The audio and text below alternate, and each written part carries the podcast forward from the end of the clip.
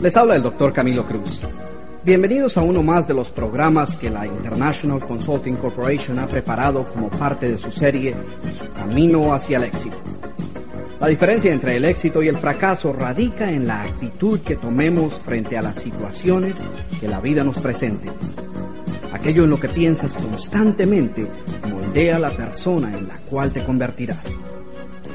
Todos y cada uno de nosotros llevamos dentro la semilla de grandeza necesaria para triunfar. Descubre lo que los grandes triunfadores consideran parte fundamental de su éxito. Este es precisamente el programa sobre el cual hablaremos a continuación.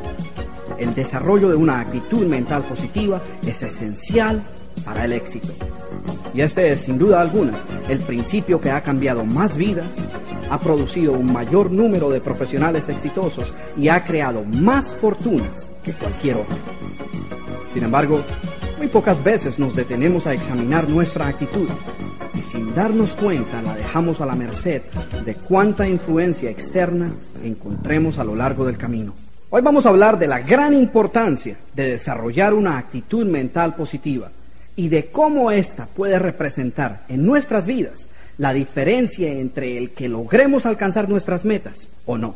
¿Por qué es que es importante desarrollar una actitud mental positiva? Déjenme darles una de las muchas respuestas a esta pregunta.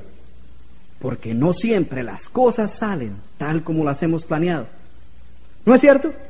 ¿No es cierto que las cosas no siempre salen tal como las planeamos?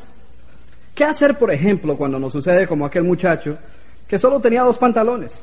Y él pues siempre usaba los mismos dos pantalones y ya estaban viejitos ahí, medio desgastados y sucios.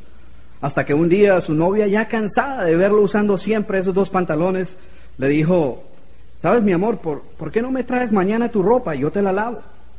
Y el muchacho apenado no quería que ella supiera que él solo tenía dos pantalones. Entonces, esa noche llamó a uno de sus amigos y le dijo, Carlos, necesito que me hagas un gran favor. Necesito que me prestes unos cinco pantalones. No te preocupes que yo te los devuelvo pasado mañana, bien lavados y planchados. Y al otro día él le llevó los dos pantalones viejos suyos, junto con los cinco pantalones de su amigo, a la novia. Y al día siguiente eh, su novia lo llamó muy de mañana y le dijo, mi amor, estarás muy contento de saber que ya te tengo la ropa lista. Los cinco pantalones buenos te quedaron preciosos. Los otros dos, como ya estaban tan viejitos, te los corté y te los dejé de bermudas. Entonces, ¿qué hacer cuando, como en este caso, las cosas no salen tal y como esperábamos que salieran? ¿Qué podemos hacer cuando esto sucede? Podemos o responder positivamente o reaccionar negativamente. Pero, ¿qué es en sí la actitud mental positiva? Seguramente que si preguntara a cada uno de ustedes su definición de este concepto, obtendría una gran variedad de respuestas. Para muchas personas esto significa el responder positivamente a las situaciones que la vida nos presenta. Para otros el poseer una actitud positiva quiere decir el enfrentar la vida con entusiasmo y alegría. Y aún más, existen otras personas que equívocamente piensan que el poseer una actitud mental positiva es ver la vida color de rosa, pretendiendo que todo anda bien inclusive ignorando problemas que les puedan estar aquejando y que necesitan ser corregidos. El objetivo de este programa es precisamente el separar la ficción de la realidad en cuanto a la actitud mental positiva se refiere y el entender cómo esta es la base del éxito. Primero que todo es importante que entendamos que no existe nada mágico o sobrenatural acerca de la actitud mental positiva. Es más, esta no solucionará de manera milagrosa los problemas u obstáculos que cada uno de ustedes pueda estar enfrentando. Sin embargo, con toda franqueza les puedo asegurar que ella es, sin duda alguna, componente esencial en su camino hacia el éxito. Muchos de ustedes quizás alguna vez se hayan preguntado, ¿por qué es que algunas personas alcanzan mayor éxito que otras? ¿Por qué algunos parecen lograr toda meta que ellos se proponen?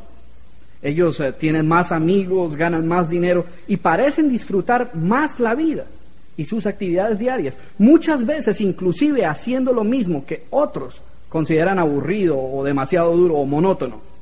En la vida o somos participantes o somos espectadores. Casi que sin excepción, sin importar qué es lo que estas personas hagan o cuál sea su profesión, he podido observar que donde quiera que encuentro una persona ordinaria haciendo algo extraordinario, obteniendo resultados fantásticos, encuentro una persona que tiene una gran actitud, una actitud mental positiva. ¿Ven? Porque el éxito o el fracaso no son el resultado de la suerte o la coincidencia, como piensan algunos. No, triunfamos a propósito. El éxito tiene una fórmula, una receta que debemos seguir si en verdad queremos alcanzarlo. De igual manera, el fracaso viene también como resultado de ciertos hábitos o comportamientos. Sin embargo, tanto el éxito como el fracaso no están determinados por las circunstancias o la suerte o a quien conozcamos o la partida que nos haya jugado la vida o ninguna otra de esas eh, frases usadas y abusadas o de ese sinnúmero de mitos que muchas personas usan como excusa para justificar su inactividad, su pereza o simplemente su falta de coraje y entrega para perseguir sus propios sueños. Como mencioné anteriormente, el éxito tiene una receta que debemos seguir. Es fundamental el entender que no podemos esperar triunfar si constantemente actuamos de una manera que sea inconsistente con los principios del éxito. Una de las características del triunfador, por ejemplo, es la persistencia, es la actitud de no darse por vencido hasta lograr aquello que se ha propuesto. Ahora bien, si eres el tipo de persona que tiende a renunciar ante la menor dificultad que se te presente, estarás rompiendo uno de los más importantes principios del éxito. Y antes de definir lo que es una actitud mental positiva, aclaremos qué es lo que no es, puesto que existen muchas ideas erróneas acerca de este principio. Y no se adquiere decorando nuestros hogares con pirámides o durmiendo con piedras de cuarzo bajo la almohada, o usando pulseras o cadenas o joyas magnéticas o ninguna otra clase de esos inventos que comerciantes inescrupulosos tratan de vendernos con la idea de que solo ellos cambiarán nuestra fortuna. El poseer una actitud mental positiva tampoco es, como muchos piensan, el ignorar las realidades de la vida y pretender que todo es color de rosa. Sin embargo, muchos de nosotros caemos víctimas de todas las influencias negativas de aquellos que tratan de vendernos una visión pesimista del mundo una visión que se centra en los problemas y no en las posibilidades, y nos las tratan de vender como la manera realista de ver las cosas. Déjenme hacerles una pregunta. ¿Cuántos de ustedes alguna vez han compartido de manera entusiasta con un amigo o colega o inclusive con un familiar una idea, una meta o una resolución y han escuchado frases como, no hombre, sea realista o mira, bájate de esa nube? Generalmente, ¿qué sigue a este tipo de comentarios? Ellos nos dejan saber todo lo que va a ir mal. Nos pintan una imagen funesta en la cual nosotros hemos perdido todo y nos encontramos hundidos en la miseria. Y de repente, sin darnos cuenta, hemos permitido que esta persona, tal vez sin malas intenciones, pero también quizás sin tener toda la información, o quien tal vez no posea una entrega por esa meta que nosotros sí tenemos, permitimos que ella apague ese fuego que crecía dentro de nosotros. Y es triste ver cómo muchos simplemente renuncian a lo que unos minutos antes tenían como uno de sus verdaderos sueños. Ahora bien, es importante comprender que el asumir una actitud positiva ante un problema o ante una situación difícil no cambia la realidad de ese problema. No elimina o hace que el problema desaparezca como por arte de magia. Lo que sí hace es que determina el efecto que esta situación pueda tener en la actitud de la persona que la está enfrentando. Y eso es lo verdaderamente importante, ¿no es cierto? Si has planeado una salida al parque con tu familia para celebrar, eh, digamos, el cumpleaños de tu hija, y sucede que ese día amanece lloviendo torrencialmente, la persona que posee una actitud negativa dejará que ese suceso eche a perder el día. Ahora, la persona poseedora de una buena actitud sabrá que esta actitud positiva no hará que deje de llover, pero tampoco dejará que ese suceso sobre el cual ella no tiene absolutamente ningún control eche a perder un día tan especial. Finalmente, quizás uno de los errores más promulgados acerca de la actitud positiva es la creencia que una actitud mental positiva te permitirá hacer cualquier cosa que quieras que si te concentras y piensas positivamente podrás alcanzar cualquier cosa que desees. Esto es totalmente absurdo. Por más positivo que yo sea, no creo que pueda operar ahora mismo a alguien que esté sufriendo de apendicitis y lograr que él sobreviva a la operación. Ni tampoco creo que con solo adquirir una actitud mental positiva pueda ir a los Juegos Olímpicos y ganar la carrera de los 100 metros. No, una actitud mental positiva no te permitirá hacer cualquier cosa, pero sí te permitirá hacer todo mucho mejor que una actitud negativa. Y esta es la única verdad al respecto. Una actitud mental positiva no te convertirá en el más rápido o en el más inteligente o el más fuerte, o no eliminará todos los problemas, pero sí te permitirá aprovechar al máximo tu potencial y obtener los mejores resultados. Ella no solo te permitirá utilizar más eficazmente tus habilidades, sino que también te ayudará a evitar que cosas sobre las cuales no tienes ningún control te afecten negativamente. Pues bien, si esto es lo que no es una actitud mental positiva, ¿qué es lo que ella es? Y aún más importante, ¿qué es lo que ésta puede hacer por ti y por tus sueños? En varias ocasiones durante alguna de mis presentaciones, alguien se me acerca y me dice algo como, Claro, Camilo, que es fácil mantener una actitud positiva cuando uno ya ha experimentado éxito como lo ha experimentado usted. Pero ¿qué hacer cuando uno ha estado trabajando arduamente por salir adelante y no ha logrado avanzar?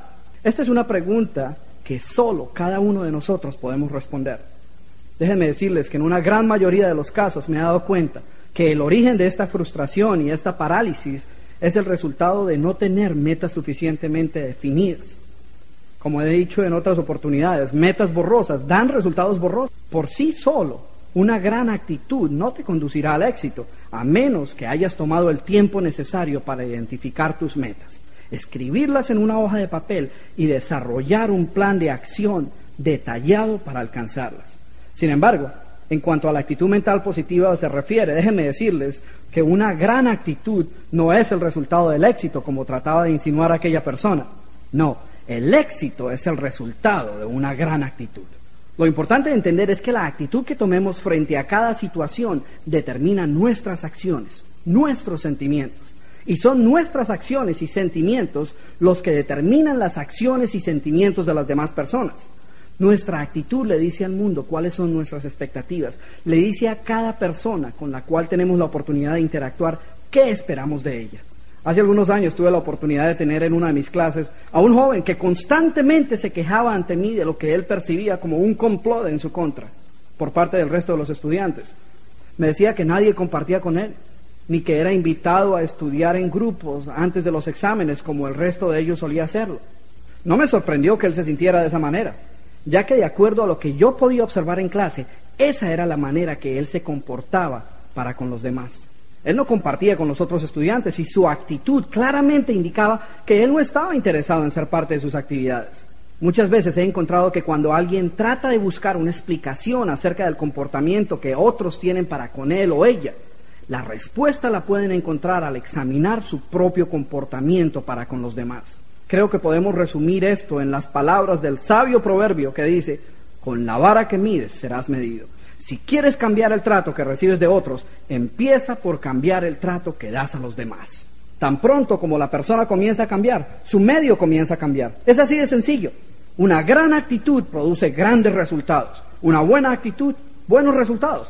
Y una pobre actitud produce pobres resultados.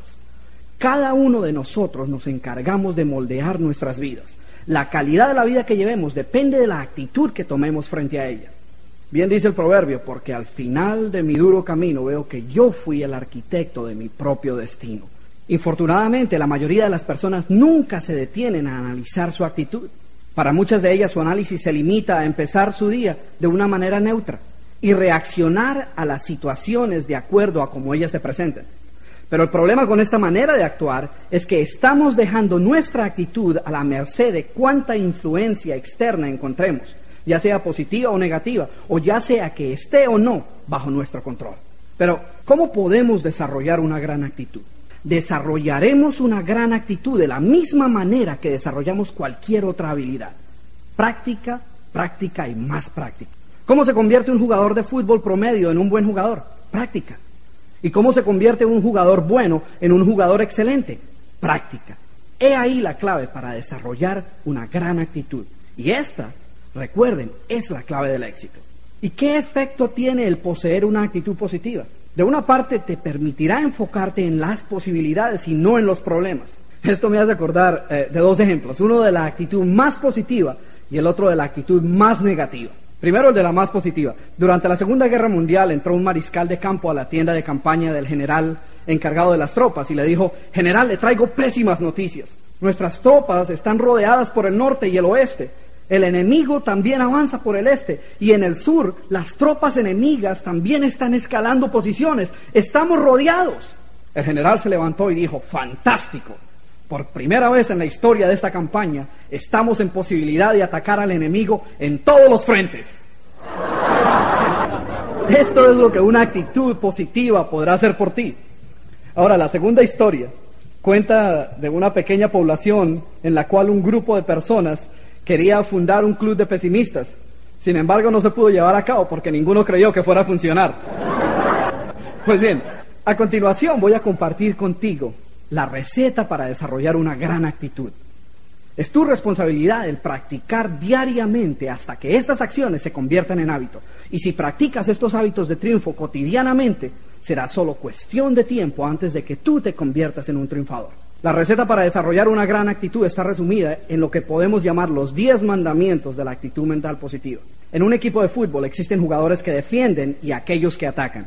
Entonces vamos a desarrollar un plan que nos permita trabajar en mejorar nuestra actitud de igual manera, protegiendo o defendiendo nuestra actitud del bombardeo de mensajes negativos que constantemente recibimos del mundo exterior.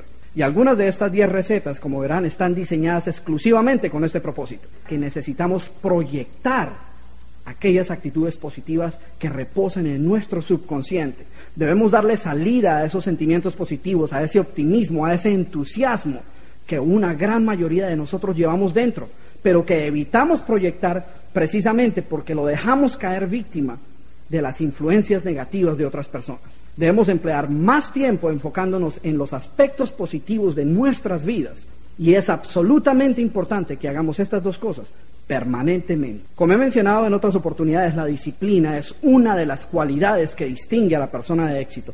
Y la vamos a necesitar para poner en práctica día tras día, hora tras hora, las 10 recetas para desarrollar una actitud positiva que voy a dar a continuación. Quiero que las escribas en un pedazo de papel Piensa en ellas constantemente, internalícelas, trabaja en cada una de ellas constantemente. En un principio es muy probable que no te sientas muy cómodo con algunas de estas acciones. Y eso es normal, ya que lo que estás haciendo es desarrollando un nuevo hábito. Pero al igual que con cualquier otro hábito, después de la incomodidad inicial llegará un momento en el cual estas acciones vendrán a ti de manera automática. Es entonces cuando comenzarás a observar cambios dramáticos en tu vida en tu relación con las demás personas y en la manera como sorteas las diferentes situaciones de la vida cotidiana. Seguramente tú habrás oído aquella sabia enseñanza que pregona que solo cosecharás aquello que hayas sembrado. Sin embargo, la verdad es que muchas veces cosechas mucho más que eso. Cuando siembras una acción, cosechas un hábito. Cuando siembras un hábito, cosechas carácter. Y cuando siembras carácter, cosechas un destino. Si comienzas a practicar hábitos de éxito, entonces será solo cuestión de tiempo antes de que tú te conviertas en un triunfador. El poseer una actitud mental positiva debe convertirse en un estilo de vida, debe ser simplemente parte de tu carácter, debe ser parte de tu filosofía de vida, de tu modo de ser. Tu entusiasmo y tu interés en los demás debe ser genuino. Recuerda que tu medio solo comenzará a cambiar cuando tú comiences a cambiar. Una actitud pobre produce pobres resultados. ¿Qué pasa con aquellas personas que poseen una actitud totalmente negativa? Tratamos de evitarlas, ¿no es cierto? Su actitud repele el éxito. Su manera de ser es usualmente inconsistente con los principios del éxito. La manera en que tú veas tu futuro determina tu modo de pensar hoy. Tu modo de pensar hoy influye en tu manera de actuar y en tu productividad. Y es tu manera de actuar hoy la que determina tu futuro. He ahí el secreto del éxito. Recientemente un programa de televisión muy conocido, en uno de los canales de televisión más importantes de los Estados Unidos, la ABC, reportó los resultados de una encuesta realizada entre un centenar de personas que habían alcanzado los 100 años de edad. Y la encuesta estaba diseñada para tratar de descubrir cuáles habían sido los factores que habían contribuido a su longevidad. Las siguientes cuatro características fueron mencionadas por una gran mayoría de los entrevistados como las responsables, en su opinión, de su larga y feliz vida. Y también quiero presentar lo que en sus propias palabras cada una de estas características significaba para ellos. La primera característica mencionada fue el optimismo que ellos definían como el tener una visión positiva del mundo. La segunda característica, compromiso, o el estar profundamente envueltos en la realización de metas personales. La tercera cualidad, actividad, que ellos definían como el mantenerse siempre en movimiento y no simplemente sentarse a esperar la muerte. Y finalmente, la habilidad de sobreponerse al sufrimiento. Una persona lo explicaba de esta manera. Ella decía, cuando uno llega a esta edad, es muy probable que uno haya perdido una gran mayoría de sus familiares, padres, esposos, hermanos y hasta hijos. Y en menor o mayor grado también haya perdido muchas de sus habilidades personales. La clave está en sobreponerse al sufrimiento que esto produce y seguir adelante con nuestras vidas. Ahora, no sé si ustedes se dieron cuenta cómo todas y cada una de estas características son simplemente el resultado de poseer una actitud mental positiva. Ahora bien, actitud mental positiva también es sinónimo de entusiasmo. Emerson escribió, nada se logra sin entusiasmo. Existe algo extraordinario acerca de esta cualidad, algo que saca a relucir lo mejor de ti. El verdadero derrotado es aquella persona que ha perdido su entusiasmo. Si una persona lo pierde todo, excepto su entusiasmo, pronto encontrará de nuevo el camino al éxito. El entusiasmo de los triunfadores es contagioso. Él atrae la ayuda y la colaboración de otras personas que encuentran gratificante el poder ayudarles a alcanzar sus metas. Nuestro entusiasmo es simplemente el termómetro que muestra nuestro nivel de compromiso y fe hacia nuestras metas. El entusiasmo es fundamental.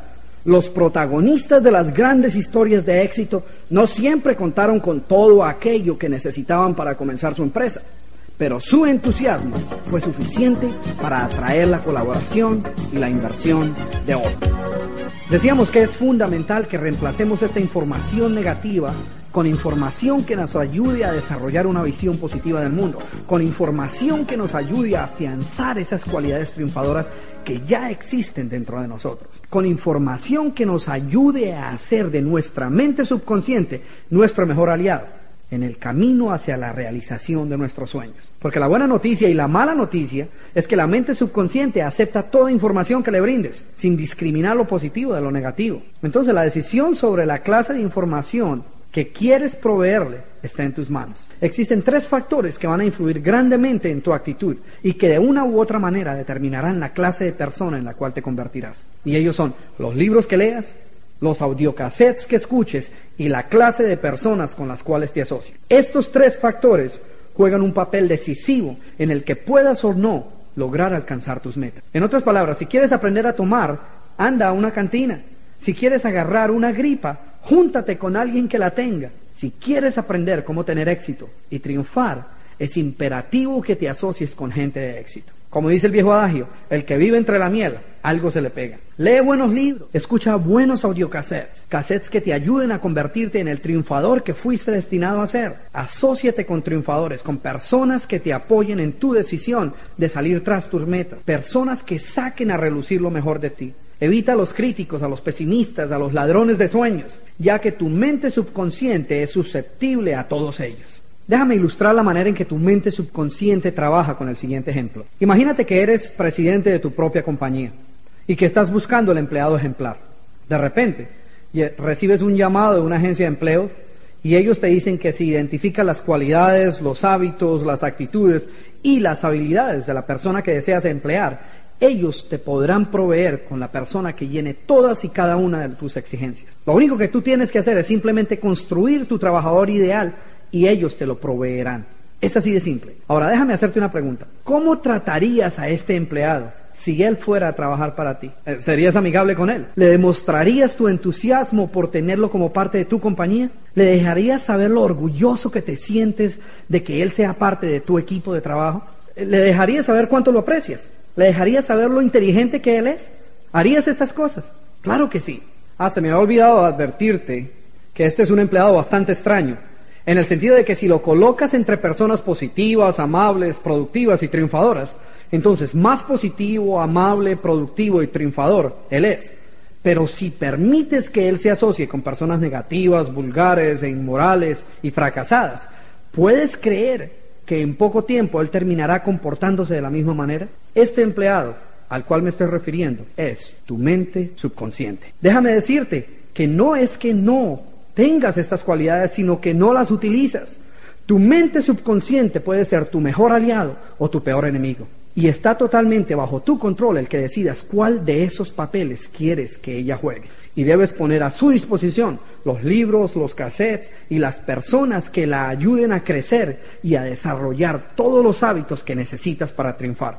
También debes permitirle proyectar esas cualidades y actitudes positivas que ya posees y que debes hacer esto permanentemente cuidar la manera en que nos expresamos hacia los demás y hacia nosotros mismos. Déjame empezar por decir que la persona promedio habla consigo mismo, ya sea mentalmente o en voz alta, 14 horas diarias. Ya sea cuando estamos manejando, trabajando o en cualquier otra actividad en que estemos envueltos, estamos hablando con nosotros mismos. Estamos preguntándonos qué es lo que vamos a hacer más tarde o estamos analizando el resultado de algo que hayamos hecho con anterioridad o revisando nuestras metas a corto y largo plazo, o estamos juzgando y formando opiniones de otras personas y estamos criticando nuestro propio comportamiento o nuestras acciones. El hablar consigo mismo o meditar o reflexionar o como queramos llamarlo es una forma de programar y reprogramar nuestra mente, de afirmar nuestros valores, de establecer creencias o ideales acerca de las diferentes situaciones o personas, o de formar opiniones acerca de nosotros mismos, de nuestro potencial o de nuestras debilidades también. No obstante, científicos en el campo del estudio del comportamiento humano han descubierto que tanto como un 80% de todo lo que pensamos es negativo, contraproducente y seguramente que nos está afectando en nuestra vida negativamente. Son muchas las personas que van a presentar un examen o una prueba e inconscientemente ellos van con la seguridad de que no la van a pasar. ¿Cuántas veces alguno de ustedes ha oído a alguien decir algo como, bueno, yo voy a ir a tomar ese examen, pero yo ya sé que no lo voy a pasar? E infortunadamente, las personas que nos rodean muchas veces se encargan de reenforzar ese mensaje negativo. El doctor Chad Helmstedler, autor del libro ¿Qué decir cuando estés hablando contigo mismo? Dice que durante los primeros 18 años de nuestra vida, la persona promedio ha oído por lo menos 148 mil veces las expresiones no o no haga eso. Y durante ese mismo periodo de tiempo son muy pocas veces las que nosotros hemos escuchado de qué podemos ser capaces o qué tan lejos podemos llegar. Afortunadamente todos estamos en posición de controlar estos mensajes negativos que llegan a nuestra mente. Si ellos provienen de fuentes externas, podemos solucionar el problema simplemente evitando asociarnos con esas personas. Sin embargo, como en muchas ocasiones estas personas suelen ser familiares, amigos o personas cercanas que no podemos o queremos evitar, podemos, como yo he hecho en algunas ocasiones, pedirle a ellos respetuosamente que eviten hacer esos comentarios o críticas que no consideramos que sean constructivos. En ocasiones, cuando recibimos reveses o cuando los resultados eh, han sido mucho menos de lo que esperábamos, solemos ser nuestros más duros críticos, ¿no es cierto? Estos son los momentos en los cuales debemos tener más cuidado de qué es lo que nos estamos diciendo y cómo nos lo estamos diciendo. Es común, por ejemplo, encontrar a una persona que haya terminado de tomar un examen eh, con resultados eh, poco favorables, diciendo algo como, no, pero qué estúpido soy. No, si sigo así no voy a llegar a nada. Yo creo que es mejor eh, si desisto de esta idea ridícula de ir a la universidad. Esto requiere una capacidad que la verdad yo no creo poseer. Y seguimos con este autocastigo mental, en parte por nuestra frustración lo interesante es que no aceptaríamos que otra persona viniera y nos hablara de esa manera. Sin embargo, no lo pensamos dos veces antes de atacar sin compasión nuestra mente y nuestro potencial. No obstante, muchos de nosotros nos hemos encontrado en situaciones como esta, en la que no podemos celebrar o tan siquiera encontrar palabras gratas para justificar los resultados que hayamos obtenido. Entonces, ¿qué hacer?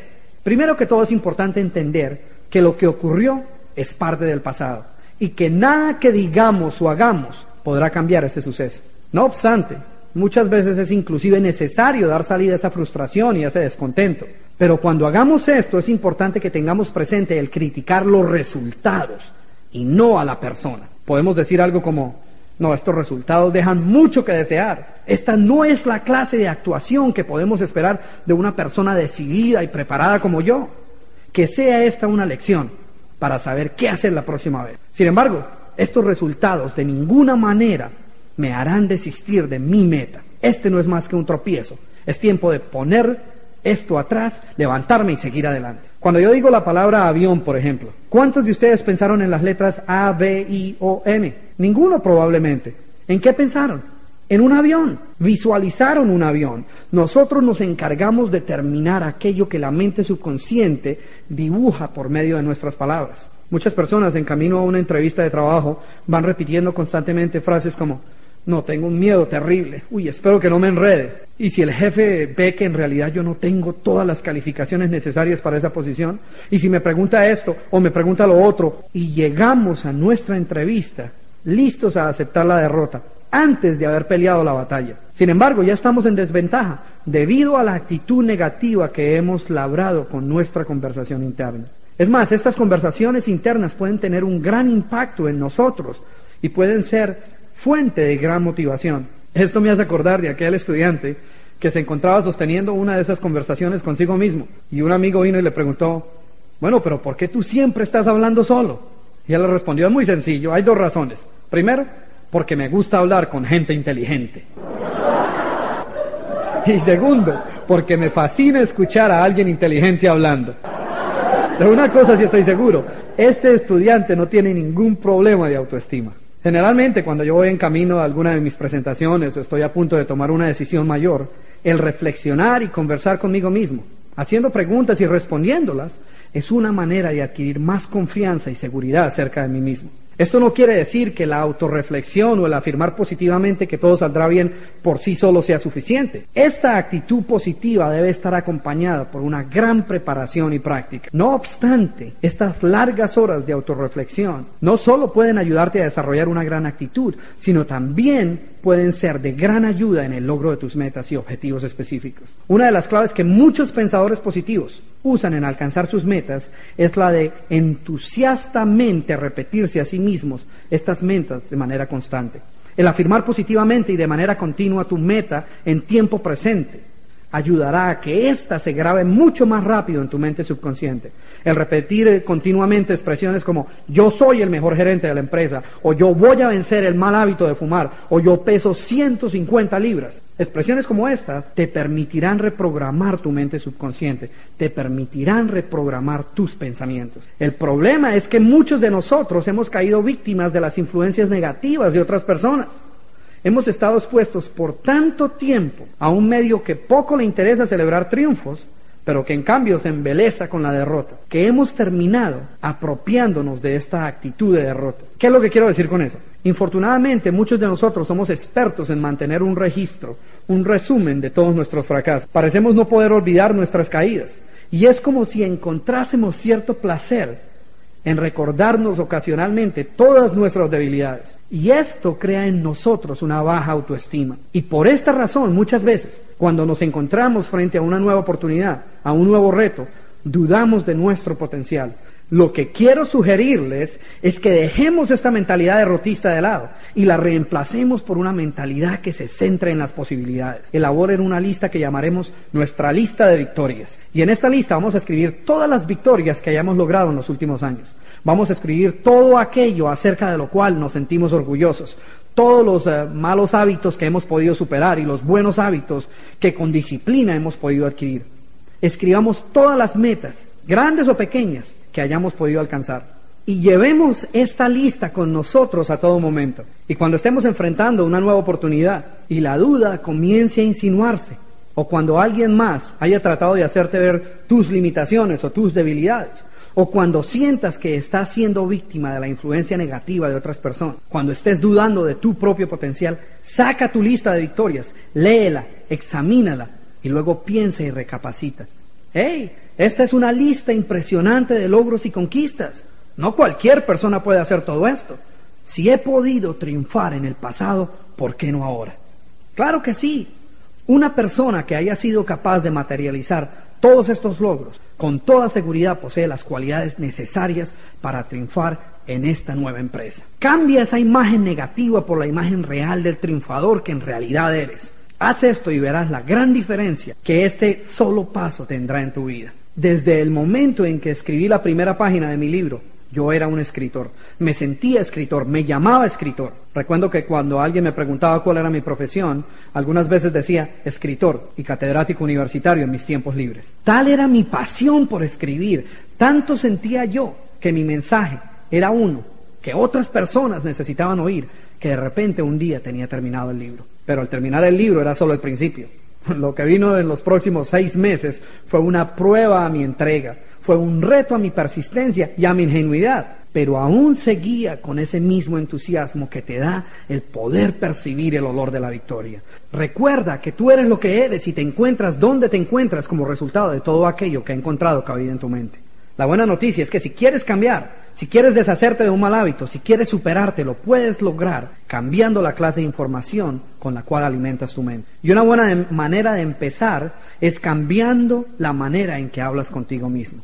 Entonces, una buena manera de dar un vuelco total a tu actitud es el de afirmar positivamente tus cualidades y el de repetir constantemente aquello que deseas alcanzar. Rehúsate a dar excusas por tu falta de progreso hacia la realización de tus metas. No trates de justificar o racionalizar tus circunstancias actuales. Acepta la responsabilidad total por tu destino. Actúa como si fuese imposible fracasar en tu cometido. Actúa con la confianza y la firmeza de alguien que está ciento por ciento seguro de los resultados. Piensa en tu éxito, persigue tus metas como si su logro fuese inevitable, con la plena certeza que el logro de tus metas es el único resultado posible. Habla en términos tales como si el logro de tus metas fuese simplemente cuestión de tiempo. Camina erguido y compórtate como si ya hubieses conquistado aquello que anhelas. Si una de tus metas es, por ejemplo, el aprender a administrar tu tiempo, entonces comienza inmediatamente a actuar tu nuevo papel, tu nuevo rol de buen administrador de tu tiempo. Compórtate como si ya fueses experto en el campo de la administración eficaz del tiempo. Pretende que eres experto en este campo y que lo único que te queda por hacer es mostrar a los demás con tus acciones cómo ellos también pueden lograrlo. Esta técnica eh, es parte de varias investigaciones conducidas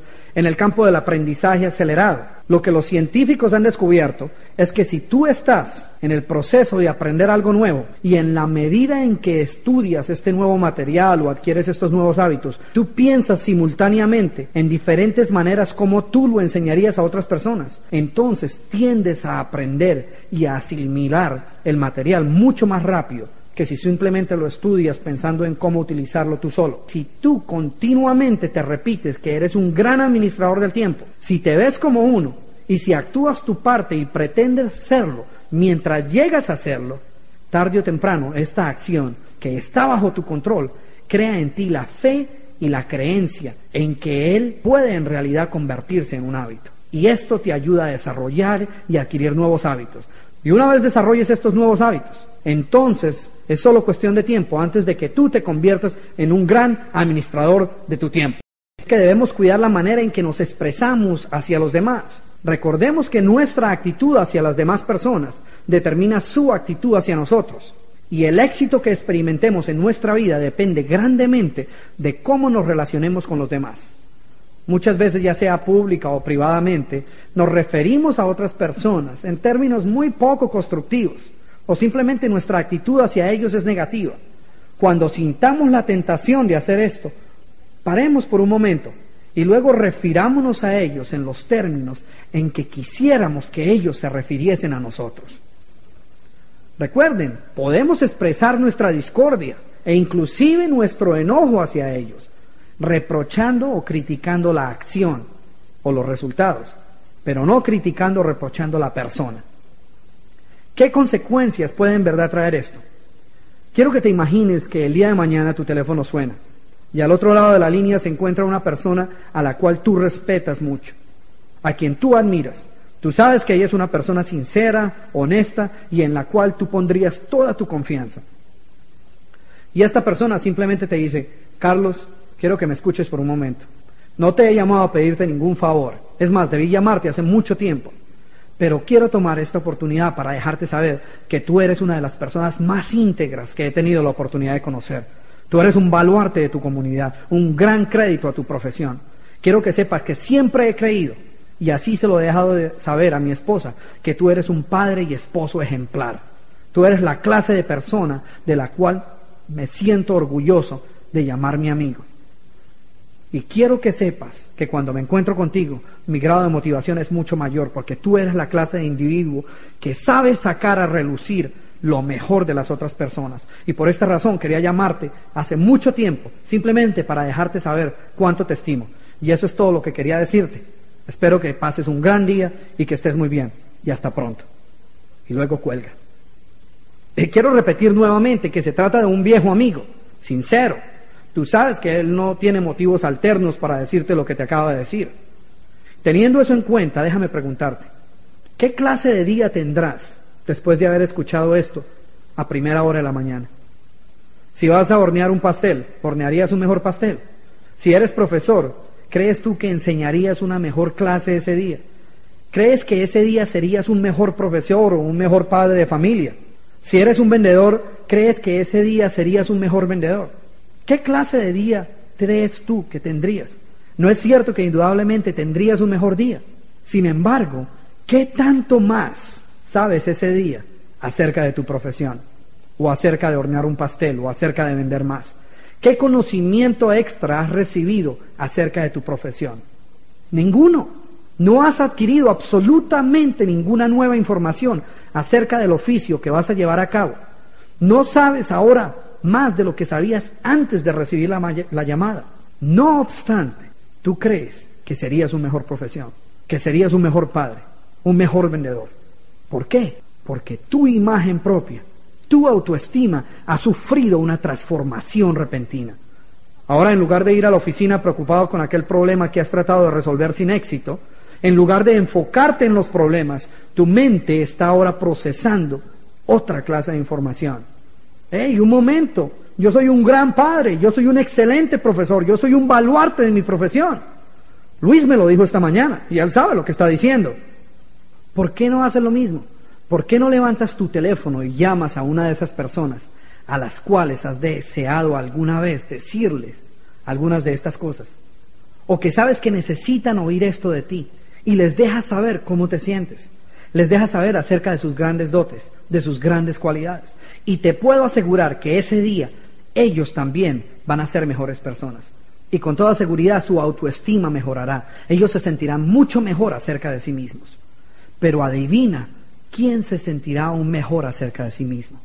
Exactamente, tú. Tú te sentirás acerca de ti mismo mucho mejor ese día. ¿Por qué? Porque sabes que ese día has podido ayudar a otra persona a aprovechar un tanto más el potencial que reside dentro de ella. Y déjame decirte que hay muy pocos sentimientos que sean tan gratificantes como este. Es triste, pero muchas veces encuentro esposos o esposas o padres de familia que le dejan saber a los demás lo orgullosos que se sienten acerca de sus cónyuges o acerca de sus hijos. Y esto está bien, no me malinterpreten. Sin embargo, muchas veces la persona que más necesita oír esto nunca lo escucha. Es importante que seamos portadores de buenas noticias y que lo hagamos constantemente. No tenemos que esperar hasta el día en que el hijo traiga sus calificaciones de fin de año para dejarle saber lo orgullosos que nos sentimos al ver su entrega y su compromiso hacia sus estudios. Tampoco tenemos que esperar hasta la fiesta del Día del Padre o el Día de la Madre para dejarle saber a nuestro cónyuge cuánto apreciamos su amor y su dedicación. La actitud es algo que debemos tener en cuenta, no solo en casos extremos, sino en la manera en que actuamos hacia los demás diariamente. Es importante que tratemos a las personas con las cuales estamos en contacto como la persona más importante del planeta. Después de todo, desde su punto de vista, ellos son la persona más importante. Los grandes líderes se caracterizan por tener la habilidad de sacar a relucir lo mejor de otras personas. Debemos ser constructores y no destructores. Todos nosotros tenemos áreas en nuestra vida o características personales que necesitamos mejorar, pero también todos tenemos grandes cualidades. Exaltemos las cualidades positivas de otros. Convirtámonos en la clase de personas que otros quieren a su alrededor. Siempre he tratado, y es siempre una de mis metas, que la persona con quien esté hablando se sienta mejor acerca de sí misma después de nuestra conversación que antes de ella. Y si nos encontramos con alguien que quizás por motivos que no conocemos tenga una mala actitud, no dejemos que su actitud nos afecte. Mantengamos siempre una actitud positiva y una sonrisa a flor de labios. cambiar la manera en que saludamos a los demás. En física existe una ley llamada la ley de la acción y la reacción, o la ley de la causa y el efecto. Y esta ley esencialmente dice que toda causa produce un efecto correspondiente.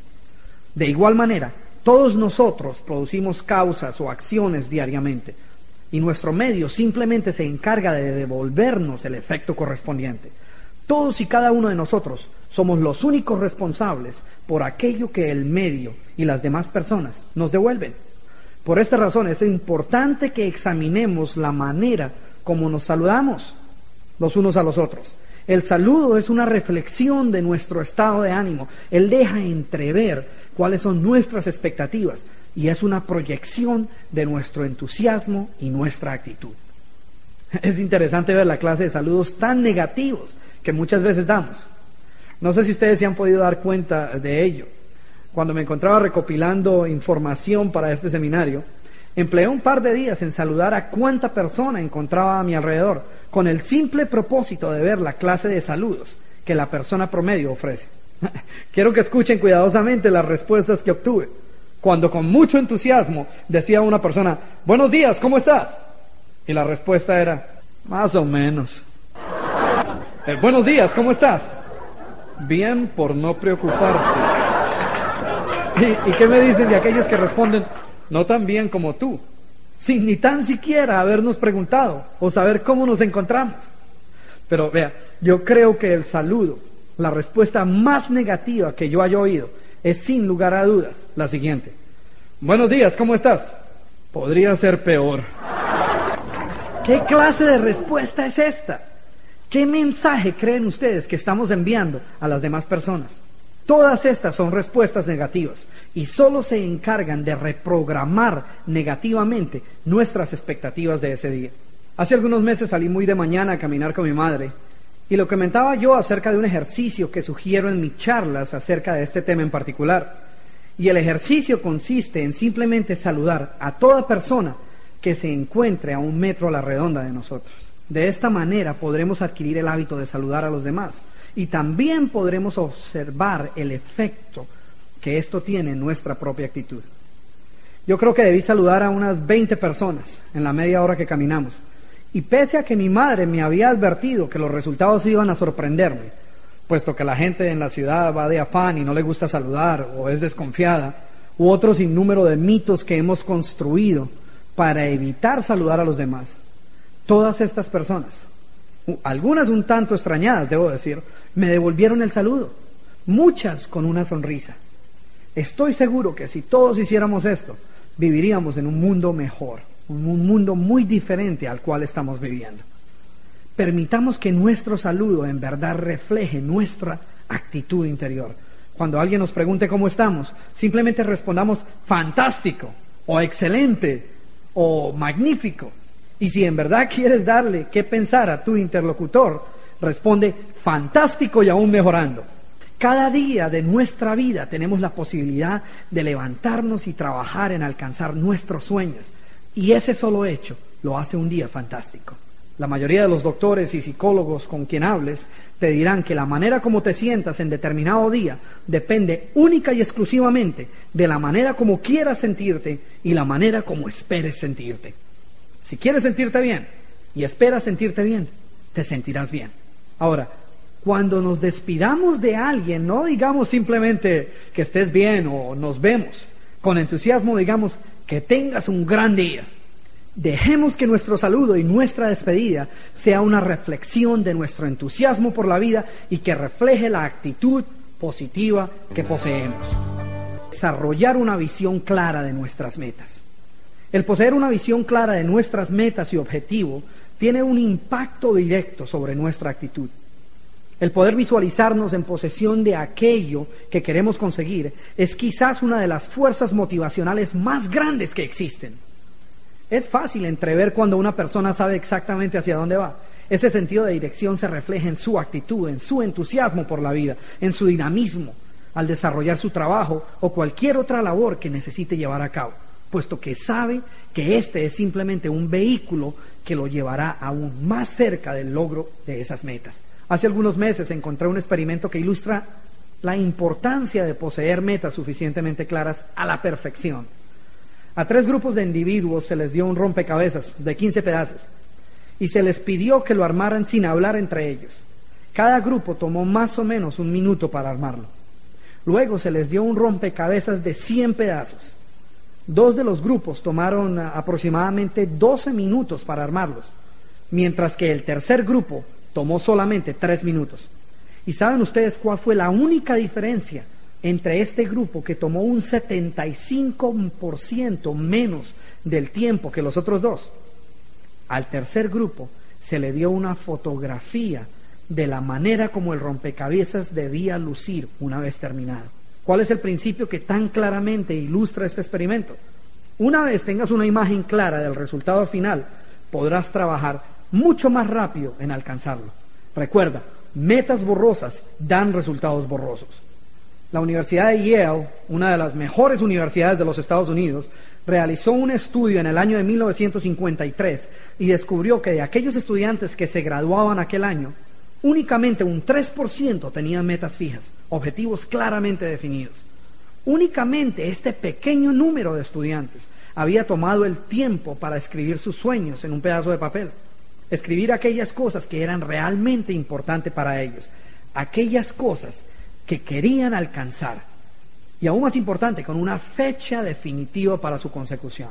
Veinte años más tarde, la universidad hizo un seguimiento con este mismo grupo de estudiantes y descubrió que el 3% que había escrito sus metas y que había definido claramente un plan de acción, había alcanzado 100 veces más que el otro 97% puesto junto. Estos resultados son muy claros. Necesitamos tener metas fijas y objetivos claros antes de empezar. Todos los estudiantes que se graduaron ese año habían invertido un promedio de cinco años en la universidad aprendiendo los fundamentos de sus profesiones. Ellos sabían cómo desempeñarse en sus trabajos, pero únicamente un pequeño número tenía una visión suficientemente clara de sus metas y objetivos. El visualizarte constantemente, ya habiendo alcanzado tus metas, no solo te permitirá adquirir una actitud mental positiva, sino que es fundamental para alcanzar tus metas. Donde yo me encuentro ahora es el resultado de una profecía hecha realidad. Desde que era pequeño, uno de mis grandes sueños era la posibilidad de viajar por todo el mundo, aprendiendo nuevas costumbres y lenguajes. Soñaba con visitar museos y lugares históricos y grandes ciudades. Y aunque en un principio esto no era más que un sueño, estaba completamente seguro que era un sueño que podía convertirse en realidad. Por eso hice todo cuanto estuvo a mi alcance para mantener ese sueño vivo. Y recuerdo que en las tardes, cuando terminaba mis clases en la escuela, solía caminar largas horas por las embajadas de los diferentes países en mi ciudad natal, coleccionando lo que para otras personas era simplemente un de basura, en la forma de postales, mapas, guías turísticas, eh, postales de todos los colores y tamaños, mapas, estampillas, periódicos en diferentes idiomas que yo no podía entender. Sin embargo, todos estos papeles simplemente dibujaban una bella imagen de aquellos lugares que visualizaba en mis sueños. Todos ellos encontraron reposo en las paredes de mi cuarto. Durante mi último año de escuela secundaria recuerdo una época en la cual no podía encontrar un centímetro cuadrado de espacio limpio en las paredes de aquella habitación. No es sorprendente entonces que únicamente cinco años más tarde me encontrase en estas tierras lejanas, habiendo ya experimentado la felicidad de caminar lentamente a través del Parque Central de Nueva York en una mañana de otoño, cuando los árboles lucían exactamente igual a aquellos de la postal que descansaba en la pared de mi cuarto, entre el mapa de San Petersburgo y un retrato de la familia real de Suecia. Todos estos años de constante visualización de mis sueños habían transformado esta simple fantasía en un deseo ardiente. El haber alimentado mi mente constantemente con una imagen clara de aquello que quería alcanzar fue el catalizador que convirtió aquella fantasía en ese deseo ardiente.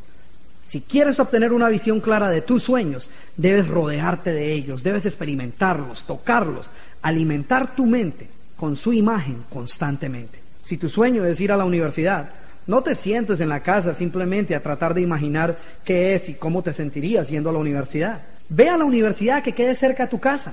Pasa un poco de tiempo en la librería y en la cafetería. Entra a algunas de las clases, habla con algunos de los estudiantes, haz lo que tengas que hacer para sentir y experimentar esos aspectos positivos de tu sueño. No te preocupes acerca del trabajo que vas a tener que hacer o el precio que vas a tener que pagar. Si descubres que de manera constante te encuentras cuestionando la cantidad de trabajo que estás realizando en alcanzar una meta, si el precio a veces parece demasiado alto o inconveniente, es posible que en realidad estés persiguiendo un sueño que no es el tuyo. Si no estás dispuesto a pagar este precio, entonces tus sueños no son más que simples fantasías. Saborea y palpa esos sueños que llevas dentro de ti.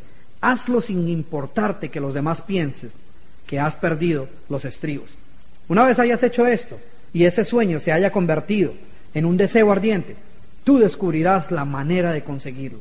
Las oportunidades serán mucho más claras. Recuerda que las respuestas solo llegan a aquellos que las estén buscando. Si tú no estás buscando, miles de oportunidades pueden pasar frente a ti sin que tú sospeches absolutamente nada. Tu mente, al igual que un paracaídas, solo funciona cuando está abierta. Y tus sueños son simplemente aquella cuerda de la cual debes tirar para que ese paracaídas se abra. No perder nuestra admiración por la belleza del universo. En un mundo en que los grandes avances tecnológicos muchas veces no nos permiten admirar la gran belleza del universo y las grandes maravillas de la naturaleza. Una manera de mantener siempre una actitud positiva es la de nunca perder el asombro y la admiración por la gran belleza de la naturaleza. Alguna vez oí a un gran orador y un hombre de mucho éxito decir que el mejor alimento para su espíritu, en su caso personal, era en sus propias palabras el observar la manera en que los rayos del sol se insinuaban por entre los árboles, anunciando que el astro rey estaba a punto de inundar con su calor y su luz nuestro planeta. He ahí una manera efectiva de desarrollar una actitud positiva. Y muchos de aquellos que me escuchan probablemente están diciendo, pero ¿cómo va a tener tiempo de ponerme a pensar en la grandeza del universo con todos los problemas y las preocupaciones que me aquejan? Déjenme decirles, todos tenemos preocupaciones. Los problemas son parte del diario vivir. Sin embargo, de acuerdo a ciertas estadísticas, se calcula que de todo aquello sobre lo cual la gente se preocupa, un 40% de las cosas por las cuales nos preocupamos nunca suceden. Un 30% de las preocupaciones que embargan nuestra mente son hechos que ya han sucedido, que forman parte de nuestro pasado y sobre los cuales todas nuestras preocupaciones no van a ejercer ningún efecto. Un 12% son preocupaciones necesarias acerca de nuestra salud. Un 10% son preocupaciones vanas y sin sentido. Y solo un 8% son preocupaciones legítimas. En conclusión, un 92% de las preocupaciones que ocupan la mente de la persona promedio, ocupando su tiempo, afectando su actitud y causando ansiedad y estrés, son absolutamente innecesarias. Apreciar y dar gracias por aquello que poseemos, por nuestras experiencias y por nuestras habilidades. Déjame decirte que el peor enemigo es la falta de autoestima, de amor propio. Es la falta de aprecio por aquello que poseemos, por aquellos dones con los cuales hemos sido dotados. Por ejemplo, en nuestros años de adolescencia, cuando comenzamos a desarrollar una visión mucho más crítica de nosotros mismos, cuando de repente cobra gran importancia cómo nos situemos con relación a las demás personas, esta baja autoestima se manifiesta en una falta de aprecio y nuestro descontento por nuestra apariencia personal. Y muchas personas cargan esta insatisfacción por el resto de su vida. Nunca llegan a aceptar totalmente quiénes son y por estar permanentemente pendientes de que sus ojos son muy pequeños o muy grandes o su cabello demasiado ondulado o no son tan altos como quisieran o son demasiado altos o su piel es demasiado oscura, olvidan que su ser es mucho más que la envoltura y nunca llegan a apreciar sus dones, sus habilidades y por supuesto nunca llegan a desarrollar el máximo de su potencial. En 1982 leí un artículo en uno de los periódicos locales de la ciudad de Nueva York en el que se informaba que la cantante de rock Tina Turner había asegurado sus piernas por un millón de dólares. Ahora, yo he tenido la oportunidad de ver sus piernas en algunos de sus videos y les puedo atestiguar que en realidad son muy atractivas. Ahora, no sé si tú alguna vez hayas tenido la oportunidad de observar unas piernas de un millón de dólares, pero en caso de que no lo hayas tenido este, este gran privilegio, quiero pedirte que simplemente tomes un paso atrás y mires hacia abajo. Observa tus propias piernas. Y si no crees que ellas valgan un millón de dólares, Déjame contarte acerca de Alice Johnson, quien perdió las dos piernas en un accidente hace algunos años por la negligencia de su patrón. La Corte Federal le concedió la suma de un millón de dólares en indemnización. Ahora bien, ¿cambiarías posición con Alice? ¿Tú le das tus piernas a ella a cambio de su millón de dólares? O si no estás conforme con el color de tu piel, quizás no tengas ningún problema en cambiar posiciones con Brian Smith, quien hace algunos años recibió 2.7 millones de dólares como indemnización por quemaduras sufridas en un 95% de su cuerpo. Tú le das tu piel a Brian y tomas sus 2.7 millones de dólares. Si quisiéramos construir una computadora que pudiera llevar a cabo las funciones del cerebro humano, esta ocuparía un espacio tan grande como el edificio Empire States de la ciudad de Nueva York, que cuenta con más de 100 pisos, costaría billones de dólares y aún así sería incapaz de originar un simple pensamiento. Ahora, ¿cómo te sientes acerca de ti mismo? Estoy seguro que te sientes un poco mejor acerca de tu apariencia personal, ¿no es cierto? Una gran mayoría de las personas no son conscientes de las grandes dones y habilidades que ellas poseen. Muchas de ellas nunca llegan a desarrollar estas habilidades porque no creen poseerlas. Y de las tantas cualidades que distinguen al triunfador, como la disciplina, la persistencia, la visión y muchas otras, generalmente tendemos a identificar unas como actitudes innatas o adquiridas desde muy temprana edad y otras como habilidades o destrezas aprendidas durante nuestra época de formación escolar. Sin embargo, erróneamente, muchas veces pensamos que estos atributos que muchos califican como dones innatos no pueden ser aprendidos y que estos han sido reservados para unos pocos que generalmente son los que triunfan. Sin embargo, la realidad es que los triunfadores no nacen, se hacen. Todos y cada uno de nosotros llevamos dentro la semilla de grandeza necesaria para triunfar. Todos poseemos en mayor o menor grado cada una de estas cualidades que distinguen al triunfador. Mas al igual que un pozo de petróleo sin explorar, estas cualidades son de poco valor si no las identificamos si no las traemos a la superficie y las ponemos a producir. El desarrollar una actitud positiva te permitirá reconocer y aprovechar al máximo esas cualidades de triunfo que ya existen dentro de ti.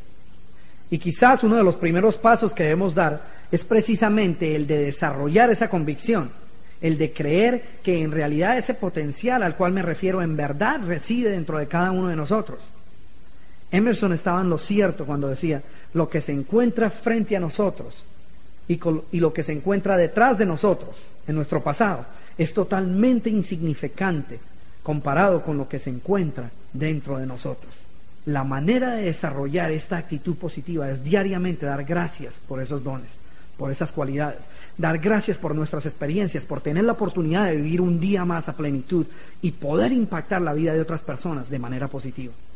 También debemos apreciar y recibir con actitud positiva los problemas y las dificultades que se nos presentan, porque como Napoleón Hill dice, estos traen consigo la semilla de un beneficio aún mayor.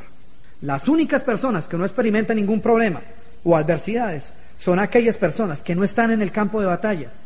Aprende a apreciar tus problemas, porque estos son señales de que estás creciendo, que estás creciendo como persona. A grandes problemas, grandes soluciones.